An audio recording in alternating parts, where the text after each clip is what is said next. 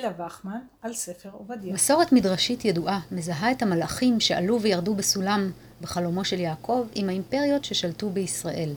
בבל, פרס, יוון ואדום היא רומא.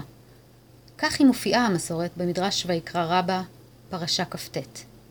הראהו הקדוש ברוך הוא ליעקב בחלומו, שרה של בבל עולה שבעים חבקים, כלומר שלבים, ושל מדי עולה חמישים ושניים חבקים, ושל יוון מאה ושמונים חבקים, ושל אדום עולה, עולה, ואינו יודע כמה. אמר לפניו, ריבון העולמים, תאמר שיש לו ירידה. אמר לו הקדוש ברוך הוא, יעקב, אפילו אתה רואה אותו שמגיע לשמיים, אני מוריד אותו. זהו שכתוב, אם תגביה כנשר, ואם בין כוכבים שים קיניך, משם הורידך נאום אדוני. מספרי השלבים שעולה כל מלכות מייצג את מספר השנים ששלטה בישראל, לפי ההיסטוריוגרפיה של חז"ל.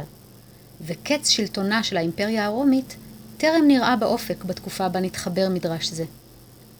בהמשך המדרש מתבקש יעקב לעלות בעצמו, אך הוא חושש. על כך אומר לו הקדוש ברוך הוא, יעקב, אילו האמנת ועלית, שוב לא היית יורד.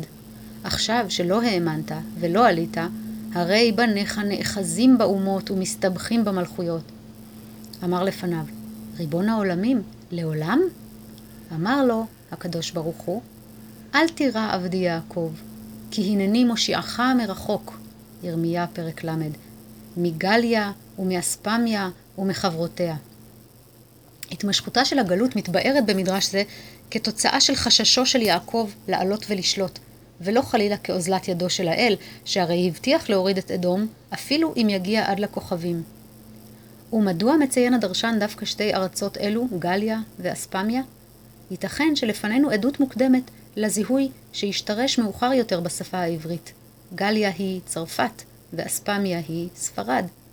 על פי המשך הפרק, וגלות החל הזה לבני ישראל, אשר כנענים עד צרפת, וגלות ירושלים אשר בספרד, ירשו את ערי הנגב.